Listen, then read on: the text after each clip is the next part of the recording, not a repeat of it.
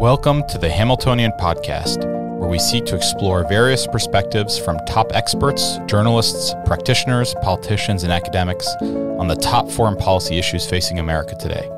I'm Gabe Scheinmann, the Executive Director of the Alexander Hamilton Society. Welcome, everybody. My name is Gabe Scheinmann. I'm the executive director of the Alexander Hamilton Society. It's great to have you with us here. This is part of a book talk series that we run called America's Role in the World. If you're interested in other talks that we've done, you can go to our YouTube page, go to our website, alexanderhamiltonsociety.org. If you're interested in getting involved in some of our programming, either on your campus or a different campus, we have 55 chapters across the nation, as well as young professional programs here in Washington, D.C., and other professional chapter events in Washington, D.C. and New York. Today, in particular, is a very exciting time for me because my guest today is Professor Bob Lieber, who's a former professor of mine, actually. But Professor Bob Lieber is the Emeritus Professor of Government International Affairs at Georgetown University, where we actually, uh, he's also served as one of our chapter advisors over the years and as year in, year out, one of our stronger chapters. Professor Lieber. A prize winning chapter, I might. Prize winning, yeah, in different years for different things for that matter, too. So prize winning chapters. I stand corrected. Indispensable chapters to play on today's Good. subject, but where he previously served as chair of the government department. He's the author, editor of, I think, 18 books. So he's prolific. I feel like I read a book from Bob once every two years. And we were just talking about before what to do with a lot of books when uh, you don't have the space for them. And I don't know what you're going to do with your own books, Bob, because there's there's way too many of them. And he's here today to actually discuss his most recent book, The Indispensable Nation American Foreign Policy in a Turbulent World. Bob, welcome. Thank you for being here. I'm delighted to be uh, here with you in the Hamilton Society, which is a great outfit. Great. Thanks, Bob. So let me, the book is basically an argument for why the United States must, for its own reasons and for many others, mm-hmm. remain the sort of leading power in the world. Mm-hmm. And it's structured in such a way where each chapter is almost sort of trying to debunk, let's say, an mm-hmm. argument that's countered for that. But before we get into the meat of it, one thing that I liked, and I actually couldn't find in the book an explanation for it, but I really love the cover. And uh-huh. that in particular is because, which I know is not necessarily what the author chooses or is involved in. No, so not it, at all. So maybe you, you can thank your publisher or whoever. But what I like about the fact is on the cover, Indispensable Nation actually has one of the stars in the back is actually lit up. And so it almost looks like it's an asterisk, uh, no. essentially. And so my question for you is, and maybe I'm just trying to read too much into things, but is the indispensable part the asterisk to this story that it's actually more complicated and maybe we need to talk about it? Or is the nation part the asterisk part of this argument because part of the discourse, obviously, in American foreign policy is that America is not only a nation, but also a cause because of mm-hmm. the principles that have undergirded our founding. So I don't tend not to judge a book by its cover, but I really like this cover. uh, and so interpret for me the smoke signals that come from one of the stars being lit up, and you have the asterisks in the title. The um, both indispensable and nation are essential to this. They are both necessary. They are both indispensable. The asterisk was something that the uh, graphics designers added, but it lends a certain pizzazz to the title. But America's indispensability is a part of America's identity and purpose and exceptionalism. But at the same time, America's role as a nation, which is a nation not based on ethnicity, but based on an idea, a group of ideas as expressed in the Constitution, is also absolutely central to this to America's role in the world and to the sustaining, maintenance, and advancing of a decent world order. Today, I feel like that those two concepts, which I think you speak about quite mm-hmm. fluently, they're not contradictory to each other. In today's discourse, I feel like even those two concepts are positioned as contradictory to each other. That mm-hmm. there's a discourse both on the left and on the right that actually, no, no, no, if America is a cause because of these principles, this is a cause that has, you know, gone off the path and isn't rooted where it ought to be on the question of kind of nationhood. And then there are others who say, mm-hmm. you know, we are too rooted in nationhood and there's a larger fight going on here. The president likes to talk about democracy versus authoritarianism in some different ways. How do you see this discourse having progressed and how does it impact the debate surrounding, let's say, what the American role in the world ought to be? Both these concepts, both these realities are challenged and even under attack. We'll get into it, I suppose, before too long. But the notion of America's indispensability, of its active world role, its leadership in the world is under assault from multiple quarters at home and abroad. And that's why the book was written. Secondly, about the nation itself, that too is under attack. Previous generations understood something about the value of America, what it represented, and why they were glad to be in America. It's still the case for immigrants. Why do you think immigrants come here and want to get in from all quarters for all kinds of different reasons compared to, say, wanting to go to Iran or Russia or China or North Korea, just to cite a few, because the U.S. represents something of great value to them, and rightly so. But especially in elite institutions, a generation of young elites and young people more broadly are being raised to not only question America, which is fair enough. America is very imperfect, always has been imperfect, but to ride and devalue America as racist or imperialist or aggressive. And you can't have a decent foreign policy, let alone a viable polity itself, if people who are part of that country's leadership or potential leadership, culturally, socially, politically, simply don't accept the values and the significance of what America is as a country, especially in terms of its history and values. That's very disturbing. And it's something I take on in the book, especially in chapter six, when I talk about the domestic basis and politics, economics, and culture. Well, so that actually leads to the question of where I want to go, which is a little bit what you discussed in chapter six, but actually also what you discussed in chapter one, which is, for lack of a better term, the fundamentals of American power. Mm-hmm. And I remember in some of your previous books, you were arguing against some of what we used to call the declinists, mm-hmm. uh, people who thought for a long time, for already you know 20 or 30 years ago, mm-hmm. or even before that. I mean, there were declinists getting back to the Vietnam era or whatever. That you were kind of standing athwart and saying, no, America's not in decline. The fundamentals that we have are still strong. Uh, our fundamentals are better off than a lot of other nations in the world.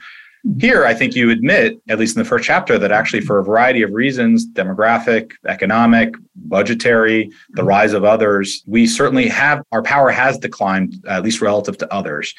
Was there a turning point for you? Was there a moment, a decision, a policy, or maybe it was just a long term trend that finally kind of you know came home to roost where you know I think your views maybe shifted on this? Well, there are a couple of things going on. One is, I'm not sure America's decline is the best word, but an erosion of America's relative standing in the world as measured both geopolitically and empirically.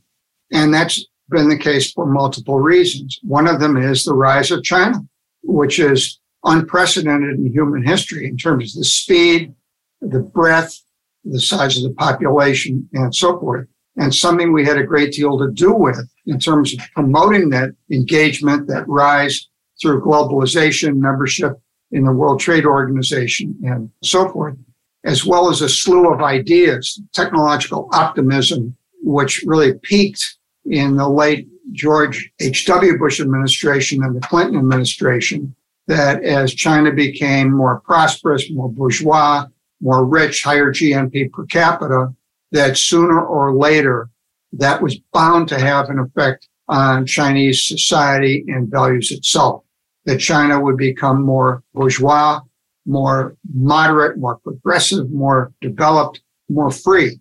And after all, comparative politics studies tend to show a correlation, not a causation, but a correlation between wealth per capita in a society and the propensity for democracy, openness, and so forth.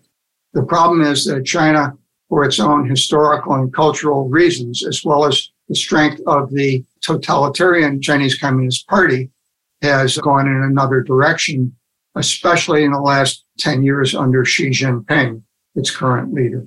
So that's one big factor, the rise of China.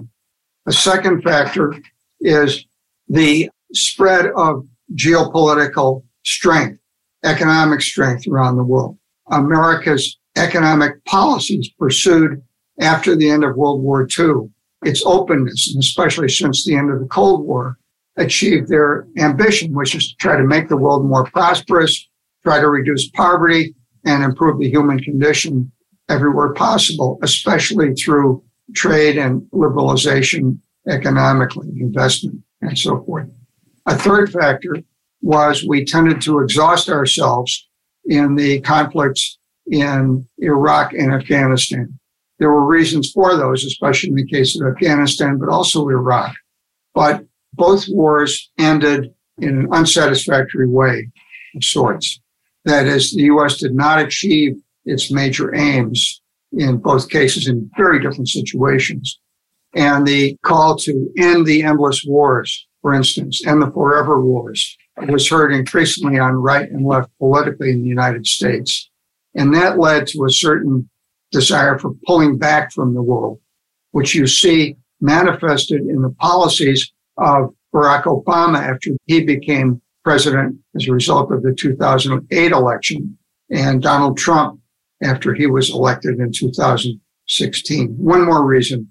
Mike Mandelbaum, in a very interesting book published year before last, argues that the U.S. went through five different ages of its growth in power and influence.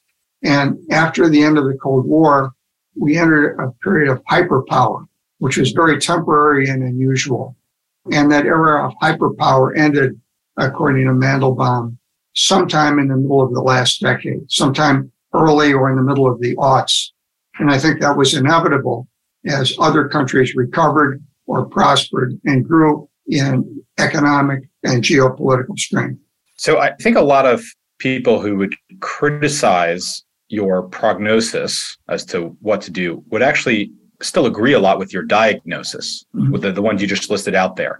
We've enriched our adversaries. We pursued ultimately feudal ends, let's call it, in Iraq and Afghanistan at great cost. We have economic problems here at home, societal problem, and the list kind of goes on. I, I think a lot of people actually agree with that analysis here, but your conclusion is is functionally all these things are going to be worse if the United States does not maintain it, the traditional role it's played at least of the last 80 years, or if it lets others, China in particular, but others kind of play that role. What leads you to come to that different prognosis? Whereas a lot of others will say, and that's exactly why we actually do need to pull back more. It is because we have all these problems here at home. We cannot afford to be able to do this. And this comes in the most crude ways, some of the debates we've had in Washington over the last mm-hmm. year over some of our military aid to Ukraine, where an argument that you hear increasingly on the right, but it's been on the left for a long time, which is, well, why should we care about Ukraine's borders when we can't secure our own southern border? Why should we pay for Ukraine's government salaries and reconstruction when there's a baby formula shortage or things along those lines? So why is it that you come to a different conclusion, even though many will actually agree with your diagnosis? Because those things are not mutually exclusive. It's a myth that we can pull back from the world and be fat and happy here at home. We can't. What's at stake is not only our geopolitical security and security and future of our allies and friends, but our own interests, security, and values here. And the prescriptions on right and left and among realist academics vary widely, but all of them are based on a false dichotomy. That is, we can either retrench, withdraw, be offshore balancers, pull back, and in some extreme cases on right and left, withdraw from NATO, withdraw from our commitments in Europe, Asia, and the Middle East, let other people take care of it, and we'll be just fine. Not only that, we can step back in if our interests are threatened. The answer is no, you can't. There is no free lunch in life, and there's no free lunch in foreign policy. And those arguments whether they come from the Quincy Society here in Washington, which is funded both by George Soros on the left and by one of the Koch brothers on the right, or the views of some of the people on the far right who want to pull back, new nationalists who want to make America great again, but let the rest of the world take care of itself, or on the left, whether from the Noam Chomskys of the world, the anti-imperialists, or those who see America as a force not for good, but for bad in the world. They all come up with arguments which really don't work when you say to them, what would happen if we actually did what they imply? Well, so let's work through some of those alternatives that others put forward. And I think you spent a lot of the book actually shooting down. in that way. So the first is about if when America steps back, others will actually step up, even others that are friendly to us, let's say, like our That's European right. partners.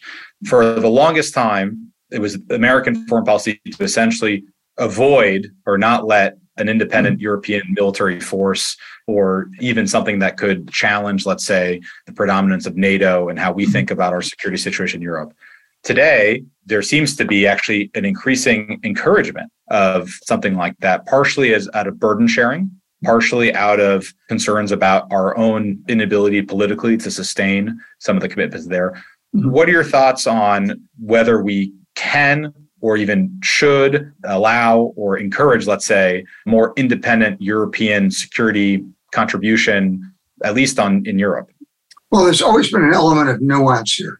I'm not arguing that America can be all things to all people, that America can be the world's policeman. It can't.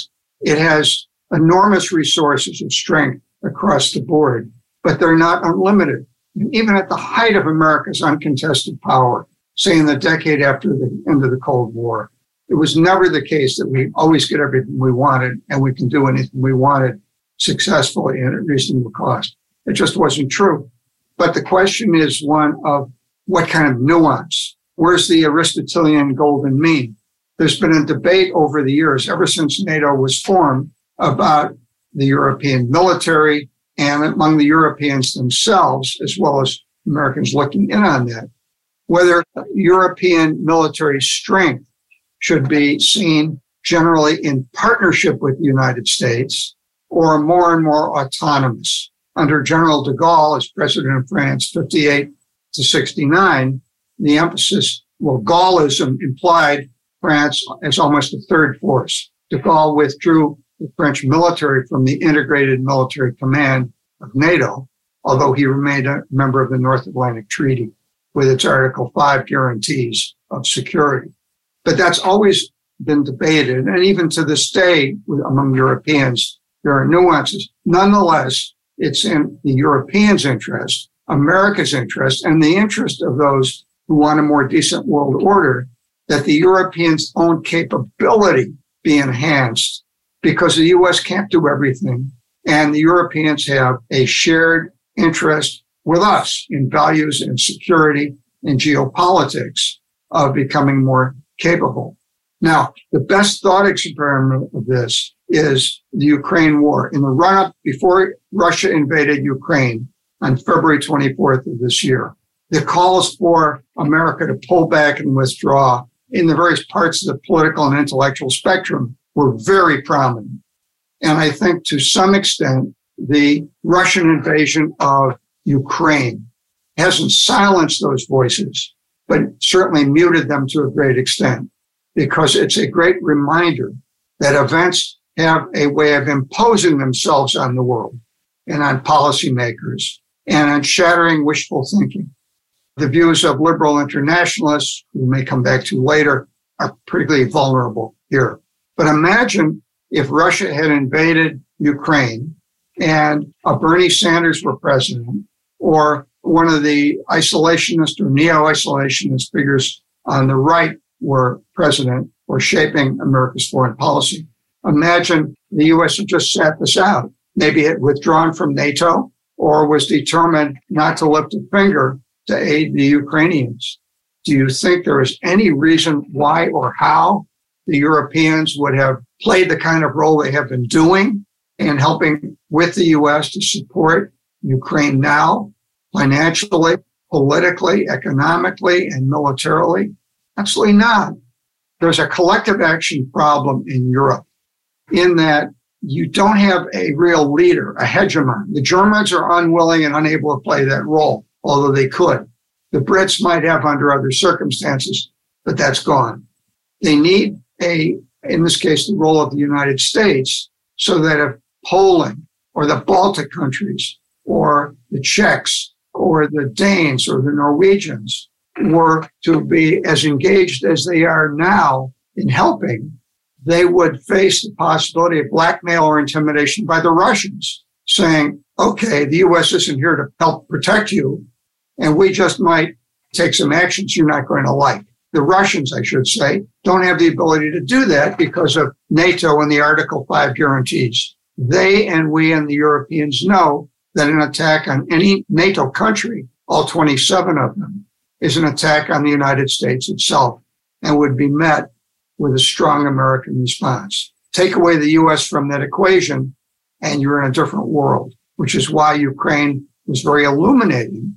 And let me say, the Ukraine war happened after the book went to press, but it strengthens my arguments. So, on the one hand, I'm in large agreement with everything you just said. On the other hand, and I'm always a little leery of making too many historical analogies, I still do feel like as time has gone on, our response to these sorts of crises are very different and again, I'm not necessarily calling for us to get into a direct shooting war with the Russians, but if this had been the 1990s, let's say, the debate would have been much more in favor, let's say, of a, a direct American involvement. I mean, we, we did this in parts of Europe in the Yugoslav, breakdown Yugoslav, Yugoslav wars.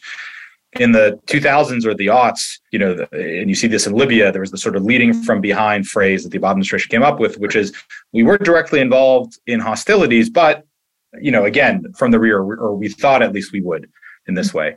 And now, 10 years later, the next war is we are willing to play, although a little bit slow, the sort of arsenal of democracy role, which essentially is arm and aid, but any direct involvement is not on the table whatsoever. And so on the one hand, I agree with you. On the other hand, I still see a fairly clear trend in how we've done things, which is moving away from being that directly involved military power and, and, not in a peripheral theater for that matter in our depending on who you talk to primary or secondary theater of importance so my question for you is not that anybody can predict the next war or see the future here but are you concerned that this is all still going in one direction and whether it is in five years or 10 years whoever is president and whatever the crisis is, whether it is Taiwan or whatever else, we won't even be willing to do the arming and aiding role? Or do you think that the situations are just totally different and the, the administration has still gotten this fairly correct or at least fairly in the right direction on what to do. Yes i mean the answer to your question is yes i am concerned about it and that's an important reason why i wrote the book. It's also the case i come back to the argument the us can't do everything. Further it's a classic in policymaking that on the most difficult issues the most important issues often these are very close judgment calls should we or should we not try to disarm Saddam Hussein and Iraq in 2003? That was a close call, although two thirds of the U.S. Senate, including a majority of Senate Democrats, voted for it, and nearly two thirds of the American public supported it. In retrospect, the decision to invade Iraq in quest of Saddam's nuclear program and his WMD programs was a mistake. But that wasn't evident at the time there was a bitter debate about it, but you're always making these decisions in the presence of incomplete information and uncertainty about outcomes. And as Clausewitz and others have said, no military or strategic plan survives the first contact with the enemy. I mean, there are always the, those uncertainties, and you need to think where we place our bets, where we don't.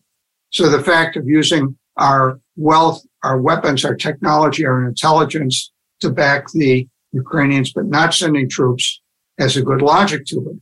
I would argue, however, that unfortunately Biden has always done this an hour late and a dollar short. That under the circumstances and because of how outrageous, how awful, how barbaric, and how in utter violation of both traditional and contemporary international law, international agreements, the UN Charter, and practically every agreement Russia and the Soviet Union have signed in their history, how outright a violation of this is, it needed to be met head on.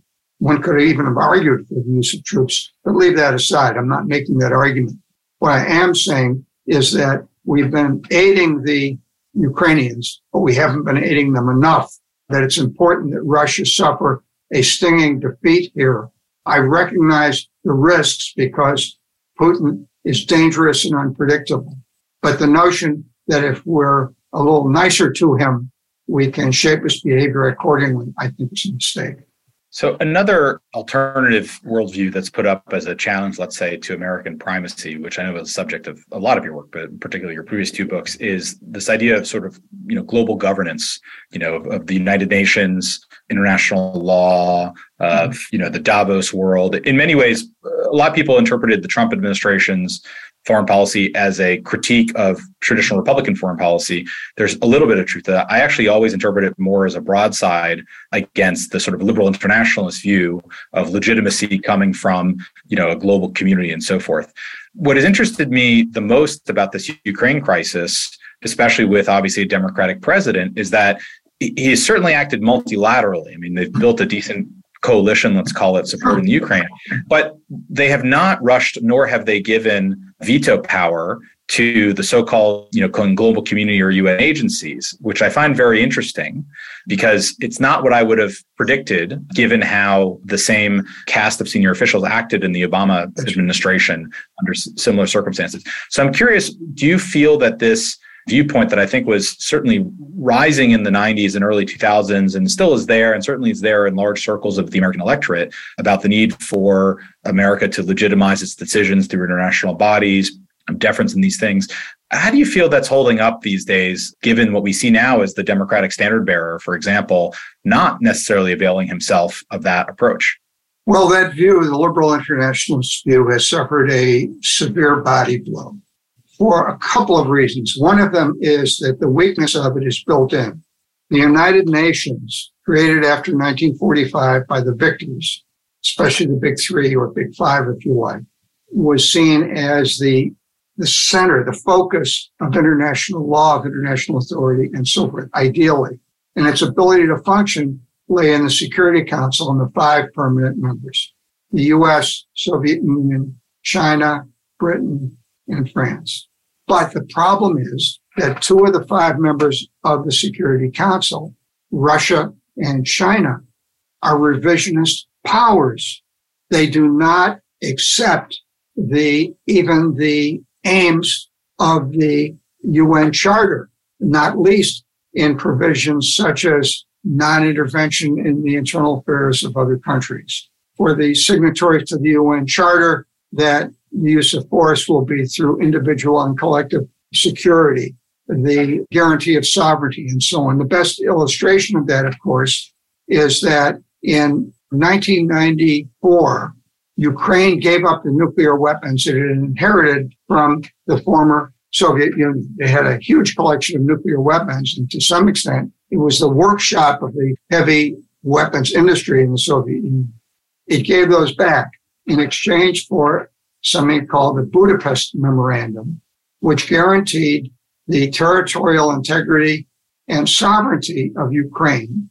And it was signed by Russia, the United States, Britain, and later by China and France. Those are the five permanent members of the Security Council. But the Russian invasion of Ukraine in 2014, Crimea and the Donbass, and now in 2002, is just an outright violation of everything that agreement represented. And the fact that the Chinese have supported the Russians reflects that. So how can you have the UN exercise real authority under those circumstances? It's very rare that the UN can act effectively when lives and high stakes are involved. There have only been really two major unambiguous cases.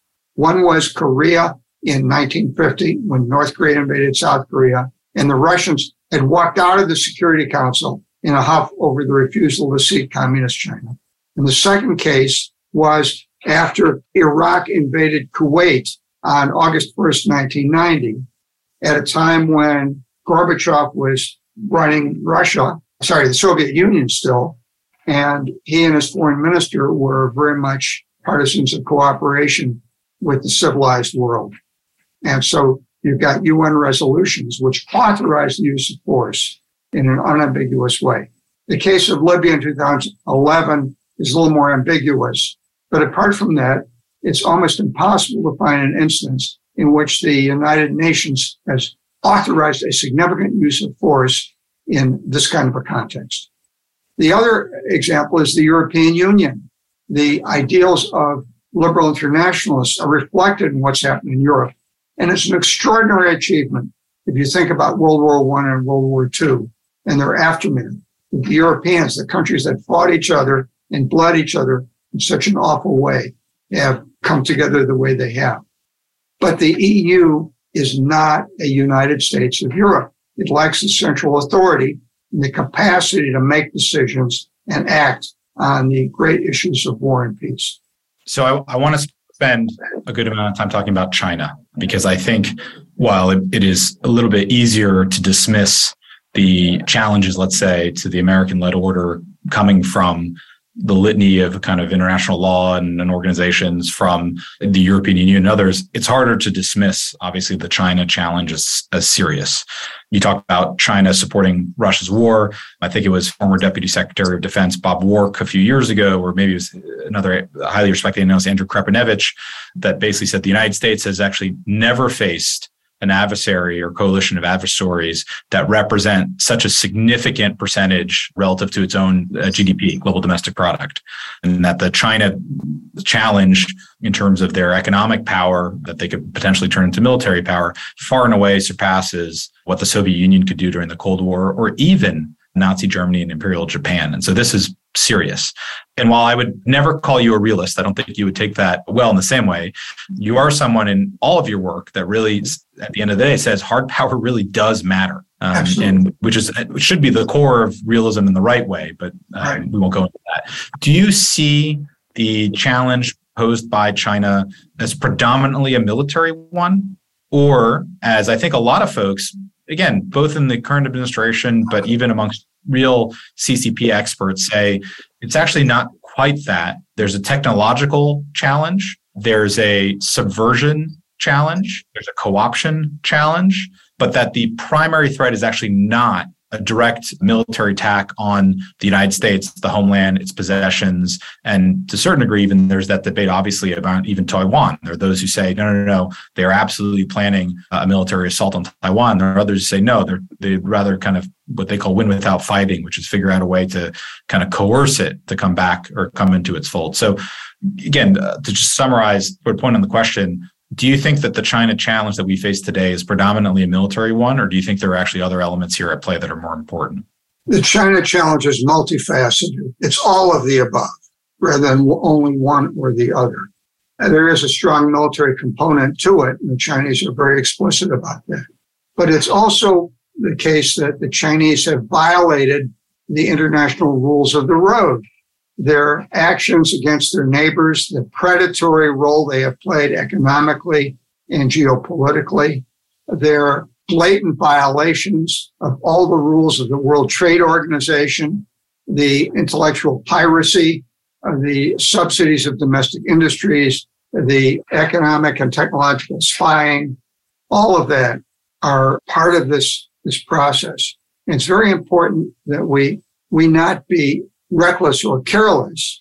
But the more you pull back, the more you say, well, we won't worry about it, especially pull back into the US, cut back our commitments in Europe and Asia, the greater the Chinese world role will become. The Chinese seek a different kind of world order, one in which they are predatory, in which democracy, prosperity, rule of law, alliances and all the rest are depreciated or worse.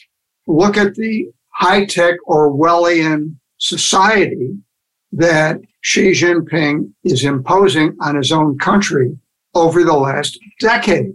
It's like something out of Orwell's 1984 in terms of the use of the most advanced high tech surveillance methods in the totalitarian Maoist and Soviet style Stalinist style efforts to keep track of citizens and every aspect of their lives, that meets the criteria of totalitarianism, not just authoritarianism. And it's clear that in terms of the corrupt, dishonest, predatory role that the Chinese are already playing in world affairs, that will magnify and grow uh, the more China is allowed to continue that in an uninhibited way. It means we need to do more to support our allies, to encourage our allies to step up. Think of how the Australians are doing so. The Europeans have tended to increase their defense spending after having been told about it for generations, but also browbeaten by Trump, who threatened to quit NATO, and in reaction to a much more dangerous world of today than the world, say, of 10, 15 years ago. So all those things come into play. But there's a, a kind of liberal internationalist undercurrent, which says if we're nice, things will change. If we show the Russians and Chinese and the Iranians that we're not opposed to them, that uh, we have no ill feelings toward them, they will behave more in a more civilized way. Well, no. The answer is the less they see the U.S. as a concern to them, the less risk averse they become. Two examples of that, because I think they respond as a direct answer to your question. One is an action by Barack Obama. The other is an action by Biden. In Obama's case, in 2012, when there were rumors that Syria and the regime of Assad was planning to use, or actually maybe had used, chemical weapons against its own people, Obama threatened that if they used or even moved chemical weapons, for us, that would cross a red line. Now, when a major world power says that, it has a meaning. Well, presto, a year later, Assad used chemical weapons against a suburb of Damascus and killed about 1,200 of his own people. Obama had first threatened to act and then backed away from it. Instead, basically saying, well, the international community has to step up.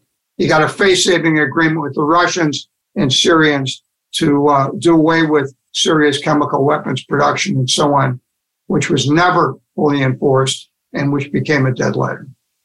The rest of the world, I think, in Russia, China, Iran, and so on, said to themselves, hmm, in fact, our allies, I think, were disheartened by that. The importance being when the U.S. says something that's part of its deterrence and defense of its allies, or simply about the kind of world we want to live in, that's supposed to mean something. So here you have, in the strongest diplomatic language, Obama saying this and then backing away from it. So in the following years, China became more aggressive in the South China Sea and against its neighbors in fortifying islands and inlets that do not belong to it under the law of the sea and interfering in the waters of other countries and uh, otherwise violating international law and regional agreements and so forth. So China there, Russia in Ukraine and Crimea in 2014, and Iran in becoming more assertive in its region through the IRGC and so on. Flash forward to 2001, the chaotic, disorderly, incompetent way in which the U.S. withdrew from Afghanistan And on August 15, 2021, under Biden. A withdrawal he thinks was just fine and dandy, but his own military leaders opposed in the manner he did it and were very unhappy about. Again, was a signal to the rest of the world, hey, the U.S. is pulling back. And for the revisionist powers, again, a signal we don't have to be as risk averse. We can be more risk accepting. Is it at least conceivable that Putin's decision to do what he did six months later in Ukraine might have been influenced by that. The thought, well, given what Biden has done in Afghanistan, I don't have anything to worry about from the U.S. And analogous things about the Iranians and the Chinese. Lastly, both power and diplomacy matter. They have to be coupled together. Realists make an argument that's an empty shell, and they tend not to accept that the more sophisticated ones, a Hans Morgenthau maybe, or a Kissinger would. But what passes for academic realism today is a travesty in many respects. Power without diplomacy is blind, but diplomacy without power is impotent, which, by the way, suggests one of the core weaknesses of liberal internationalism and the devaluation of power that it represents. A couple final questions for me. The first is I always hate phrasing it this way, but if you were in charge, if you were president, let's say, given where we are, given that the challenge from China has reached a very serious point, so it's easier for us to look back and said, had we demonstrated a bit more strength or resolve, you know, 5, 10, 20, 30 years ago, depending on how people look at it, it'd be different. But given where we are today, what are the two or three things that you would like to see the administration actually do in order to preserve that indispensable role, let's say, that the United States plays in the world? We need a president who speaks thoughtfully and frankly to the American public. Great presidents have done that in the past. Roosevelt, World War II, for instance. Reagan at one point in the Cold War. Presidents uh, Truman, the Truman Doctrine. Presidents of both parties have done that. We have lacked that kind of candor, thoughtfulness, and substance in our most recent presidents. And it hurts. You have to get the American public to understand why an active, engaged leadership world affairs is both necessary and essential for the U.S. itself, as well as for a decent world order. So that's the first thing.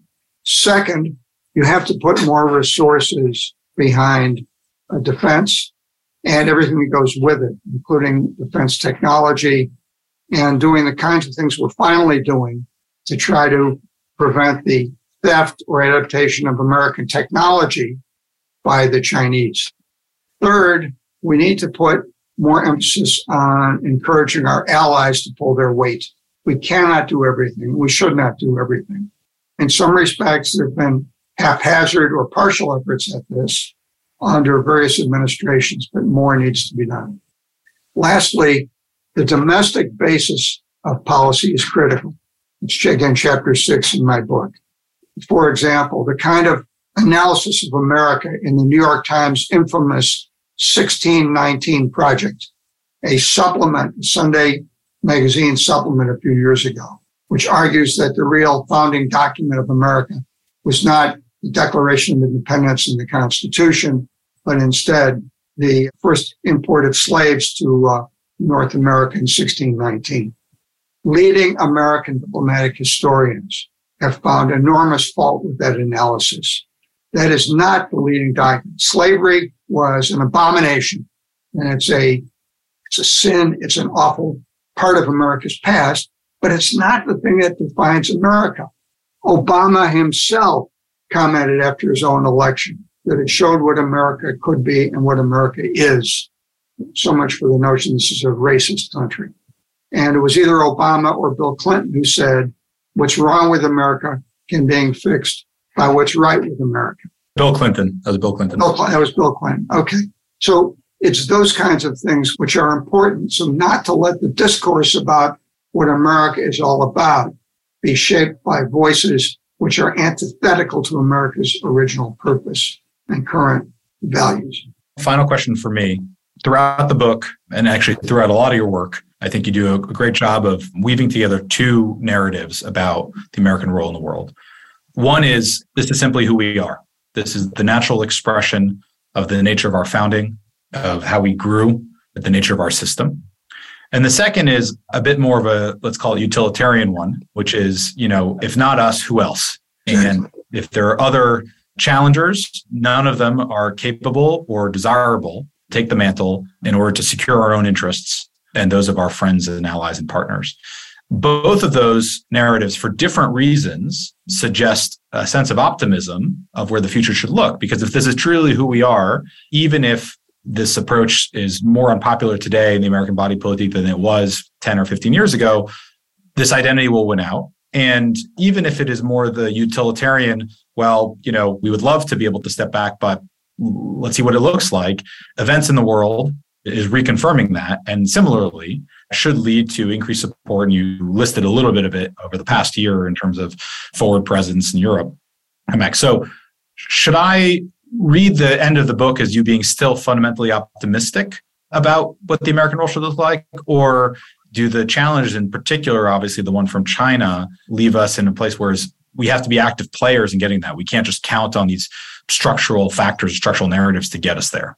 I've argued in a series of books, three of them with Cambridge University Press in 2005, 2012, and 2016. And I was increasingly less optimistic with each of those books and a little less optimistic now. I'm still cautiously optimistic with more weight on the caution. The asterisk is on the caution. That's right. There's nobody else to do what the US does. The Europeans can't do it and won't do it. The UN is unable to do it. The alternatives are that the kind of world, really an authoritarian, dictatorial, predatory, corrupt, aggressive, law disregarding, piratical world are represented by China and to a certain extent Russia and Iran, either broadly or in their region, in case of the latter two, is more likely to be the fate of much of the world if we do not play the necessary role. So that's a critically important point about what the consequence if we don't do it. There are both positive and negative indications. The negative indications are raising a generation of young elites. Think of the discourse in colleges and universities these days about America, wokeness, racist society, the focus on gender and identity, and so forth, as well as the collapse of teaching of American foreign policy, military history, diplomatic history, and so forth. And the fact that only 27% of the U.S. public has faith in American institutions, according to a, it was a Gallup poll last summer. On the other hand, events have a way of imposing themselves, causing people to step back and say, wait a minute. I mean, a lot changed in terms of American opinion between 1939 and 1941 in Pearl Harbor as a result of being drawn into the war. In 1940, draft legislation, conscription was up for renewal in the U.S. House of Representatives. With continental Europe almost completely occupied by the Nazis, Britain fighting for its life, uh, draft legislation passed the House of Representatives by one vote. But with Pearl Harbor, December 1941, everything changed. I think to a limited extent, the Russian attack on Ukraine helps to clear the air again about the realities of the world. It's not the same thing as 1941, but it, it matters. Two positive indicators. The American public continues to support Ukraine. There is trouble on the right wing of the Republican Party and the left wing of the Democratic Party, especially among the progressives. But the dominant forces within both parties and the American public still support what the U.S. is doing in Ukraine. Second, a poll by in Chicago by the Crown outfit, which works with the major foreign affairs uh, organization in Chicago, found that 81% of the American public supports NATO. That's the highest figure in 50 years. Surveys by the Chicago group have also found that the majority of the American public, by significant margins, want the U.S. to be actively engaged in world affairs. About a decade ago, those numbers looked like they were going to cross in terms of world affairs.